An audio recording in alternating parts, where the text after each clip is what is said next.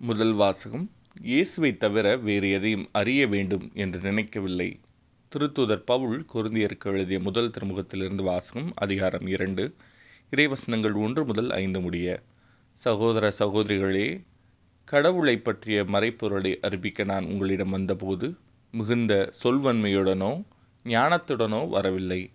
நான் உங்களிடையே இருந்தபோது மெசியாவாகிய இயேசுவை தவிர அதுவும் சிலுவையில் அறையப்பட்ட அவரை தவிர வேறு எதையும் அறிய வேண்டும் என்று நினைக்கவில்லை. நான் உங்கள் நடுவில் வலுவற்றவனாய் மிகுந்த அச்சத்தோடும் நடுக்கத்தோடும் இருந்தேன். நான் பறைசாற்றிய செய்தி ஞானத்தின் கவர்ச்சியான சொற்களில் அமையவில்லை. ஆனால் அது தூய ஆவியின் வல்லமையை எடுத்து காட்டுவதாக அமைந்தது. உங்கள் நம்பிக்கைக்கு அடிப்படை மனித ஞானமல்ல கடவுளின் வல்லமையே. இது ஆண்டவரின் அருள்வாக்கு. இறைவா மக்க நன்றி. நற்செய்தி வாசகம். திருமுழுக்கு யோவானின் தலையை ஒரு தட்டில் வைத்து இப்போதே எனக்கு கொடும். மார்க் எழுதிய நற்செய்தியிலிருந்து வாசகம் அதிகாரம் ஆறு இறைவசனங்கள் பதினேழு முதல் இருபத்தி ஒன்பது முடிய. அக்காலத்தில் ஏரோது தன் சகோதரரான பிழிப்பின் மனைவி ஏரோதியாவை மனைவியாக்கி கொண்டிருந்தான்.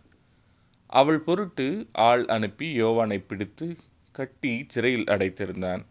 ஏனெனில் யோவான் ஏரோதிடம் உம் சகோதரர் மனைவியை நீர் வைத்திருப்பது முறையல்ல என சொல்லி வந்தார்.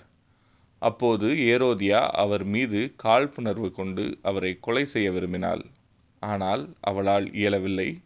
ஏனெனில் யோவான் நேர்மையும் தூய்மையும் உள்ளவர் என்பதை ஏரோது அறிந்து அஞ்சி அவருக்கு பாதுகாப்பு அளித்து வந்தான். அவர் சொல்லை கேட்டு மிக குழப்பமுற்ற போதிலும் அவருக்கு மனமு வந்து செவிசாய்த்தான் ஒரு நாள் ஏரோதியாவுக்கு நல்ல வாய்ப்பு ஒன்று கிடைத்தது. ஏரோது தன் பிறந்த நாளில் அரசவையினருக்கும் ஆயிரத்தவர் தலைவர்களுக்கும் கலிலேய முதன்மை குடிமக்களுக்கும் ஒரு விருந்து படைத்தான்.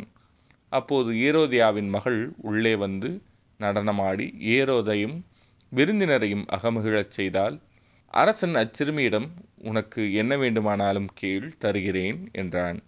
நீ என்னிடம் எது கேட்டாலும் ஏன் என் அரசில் பாதியையே கேட்டாலும் உனக்கு தருகிறேன் என்றும் ஆணையிட்டு கூறினான்.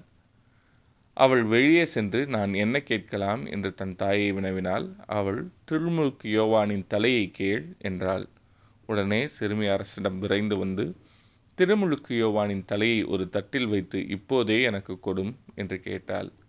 அதை கேட்ட அரசன் மிக வருந்தினான். ஆனாலும் விருந்தினர் முன் தான் ஆணையிட்டதால் அவளுக்கு அதை மறுக்க விரும்பவில்லை. உடனே அரசன் ஒரு காவலனை அனுப்பி யோவானுடைய தலையை கொண்டு வருமாறு பணித்தான். அவன் சென்று சிறையில் அவருடைய தலையை வெட்டி அதை ஒரு தட்டில் கொண்டு வந்து அச்சிறுமியிடம் கொடுக்க அவளும் அதை தன் தாயிடம் கொடுத்தாள்.